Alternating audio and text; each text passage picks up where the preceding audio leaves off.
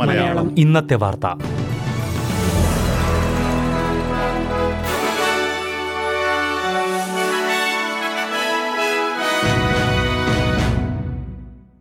നമസ്കാരം. S B S Malayalam ഇന്നത്തെ വാർത്തയിലേക്ക് സ്വാഗതം. ഇന്ന് രണ്ടായിരത്തി ഇരുപത്തിരണ്ട് നവംബർ പതിനഞ്ച് ചൊവ്വാഴ്ച.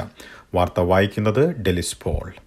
ഓസ്ട്രേലിയയിൽ കോവിഡ് കേസുകളിൽ നാൽപ്പത്തിയേഴ് ശതമാനത്തിന്റെ വർധനവെന്ന് ആരോഗ്യവകുപ്പ് വ്യക്തമാക്കി. എന്നാൽ അഞ്ചാം ഡോസ് വാക്സിൻ ഓസ്ട്രേലിയയിൽ ആവശ്യമായി വരില്ലെന്നും അധികൃതർ വ്യക്തമാക്കിയിട്ടുണ്ട്. ഒരു അധിക ഡോസ് സ്വീകരിക്കുന്നത് കൊണ്ട് നാലാം തരംഗത്തിലെ കേസുകളുടെ എണ്ണം കുറയാൻ സാധ്യതയില്ലെന്നാണ് ആരോഗ്യമന്ത്രി മാർക്ക് ബട്ട്ലർ വ്യക്തമാക്കിയത്. അസമയം രണ്ട് വകഭേദങ്ങൾക്കുമെതിരെ പ്രതിരോധശേഷി നൽകുന്ന പുതിയ വാക്സിൻ വിതരണം ചെയ്യാൻ ഓസ്ട്രേലിയയിൽ അനുമതി നൽകി.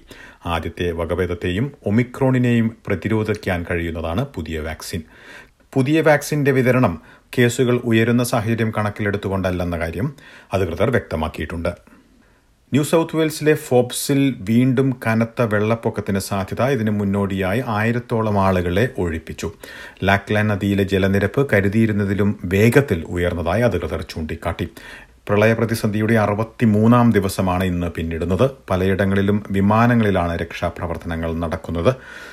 ന്യൂ സൗത്ത് വെയിൽസിന്റെ ചരിത്രത്തിലെ തന്നെ ഏറ്റവും വലിയ രക്ഷാപ്രവർത്തനമാണ് സംസ്ഥാനത്ത് നടക്കുന്നത്. പ്ലാസ്റ്റിക് വേസ്റ്റ് നൂറ് ശതമാനവും പുനരുപയോഗിക്കാവുന്ന രീതിയിലുള്ള പദ്ധതി നടപ്പിലാക്കുമെന്ന് പരിസ്ഥിതി മന്ത്രി താനിയ പ്ലബേഴ്സക് പറഞ്ഞു. രണ്ടായിരത്തി നാൽപ്പതോടെ പ്ലാസ്റ്റിക് മൂലമുള്ള മലിനീകരണം അവസാനിപ്പിക്കുമെന്നും മന്ത്രി കൂട്ടിച്ചേർത്തു. രാജ്യത്തെ ഏറ്റവും വലിയ റീസൈക്കിൾ പദ്ധതി കഴിഞ്ഞ ദിവസം നിർത്തലാക്കിയിരുന്നു. എന്നാൽ ഇത് പരിസ്ഥിതി സംരക്ഷണത്തിനായുള്ള പദ്ധതികളെ പിന്നോട്ട് നയിക്കില്ലെന്നും മന്ത്രി വ്യക്തമാക്കിയിട്ടുണ്ട്. റെഡ് സൈക്കിൾ എന്ന പദ്ധതിയായിരുന്നു അടുത്തിടെ നിർത്തലാക്കിയത്. ദക്ഷിണ കൊറിയയിൽ ഹാലോവിൻ തിരക്കിൽ മരിച്ചവരിൽ രണ്ട് ഓസ്ട്രേലിയക്കാർ ഉൾപ്പെടുന്നതായി അധികൃതർ വ്യക്തമാക്കി. ഈ അപകടത്തിൽ ഇതുവരെ ആകെ നൂറ്റി അൻപത്തിയാറ് പേര് മരിച്ചതായാണ് വിവരങ്ങൾ. സിഡ്നിയിൽ നിന്ന് ദക്ഷിണ കൊറിയയിലേക്ക് യാത്ര തിരിച്ച ഒരു വനിത ആദ്യം മരിച്ചു എന്ന വിവരങ്ങൾ പുറത്തു വന്നിരുന്നു. ഇതിന് പിന്നാലെയാണ് രണ്ടാമത്തെ ഓസ്ട്രേലിയക്കാരൻ മരിച്ച വിവരങ്ങൾ പുറത്തു വന്നിരിക്കുന്നത്. ഇനി പ്രധാന നഗരങ്ങളിലെ നാളത്തെ കാലാവസ്ഥ കൂടി നോക്കാം. സിഡ്നിയിൽ മഴയ്ക്ക് സാധ്യത പ്രതീക്ഷിക്കുന്ന കൂടിയ താപനില പത്തൊൻപത് ഡിഗ്രി സെൽഷ്യസ്. മെൽബണിൽ ഒറ്റപ്പെട്ട മഴയ്ക്ക് സാധ്യത പ്രതീക്ഷിക്കുന്ന കൂടിയ താപനില പതിനാല് ഡിഗ്രി സെൽഷ്യസ്. ബ്രിസ്ബനിൽ തെളിഞ്ഞ കാലാവസ്ഥയ്ക്കുള്ള സാധ്യത പ്രതീക്ഷിക്കുന്ന കൂടിയ താപനില മുപ്പത്തിയൊന്ന് ഡിഗ്രി.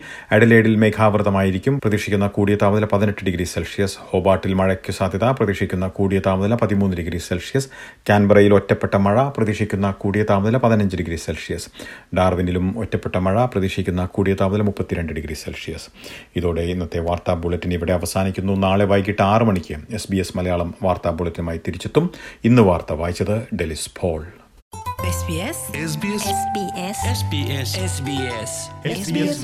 ഇന്നത്തെ വാർത്ത.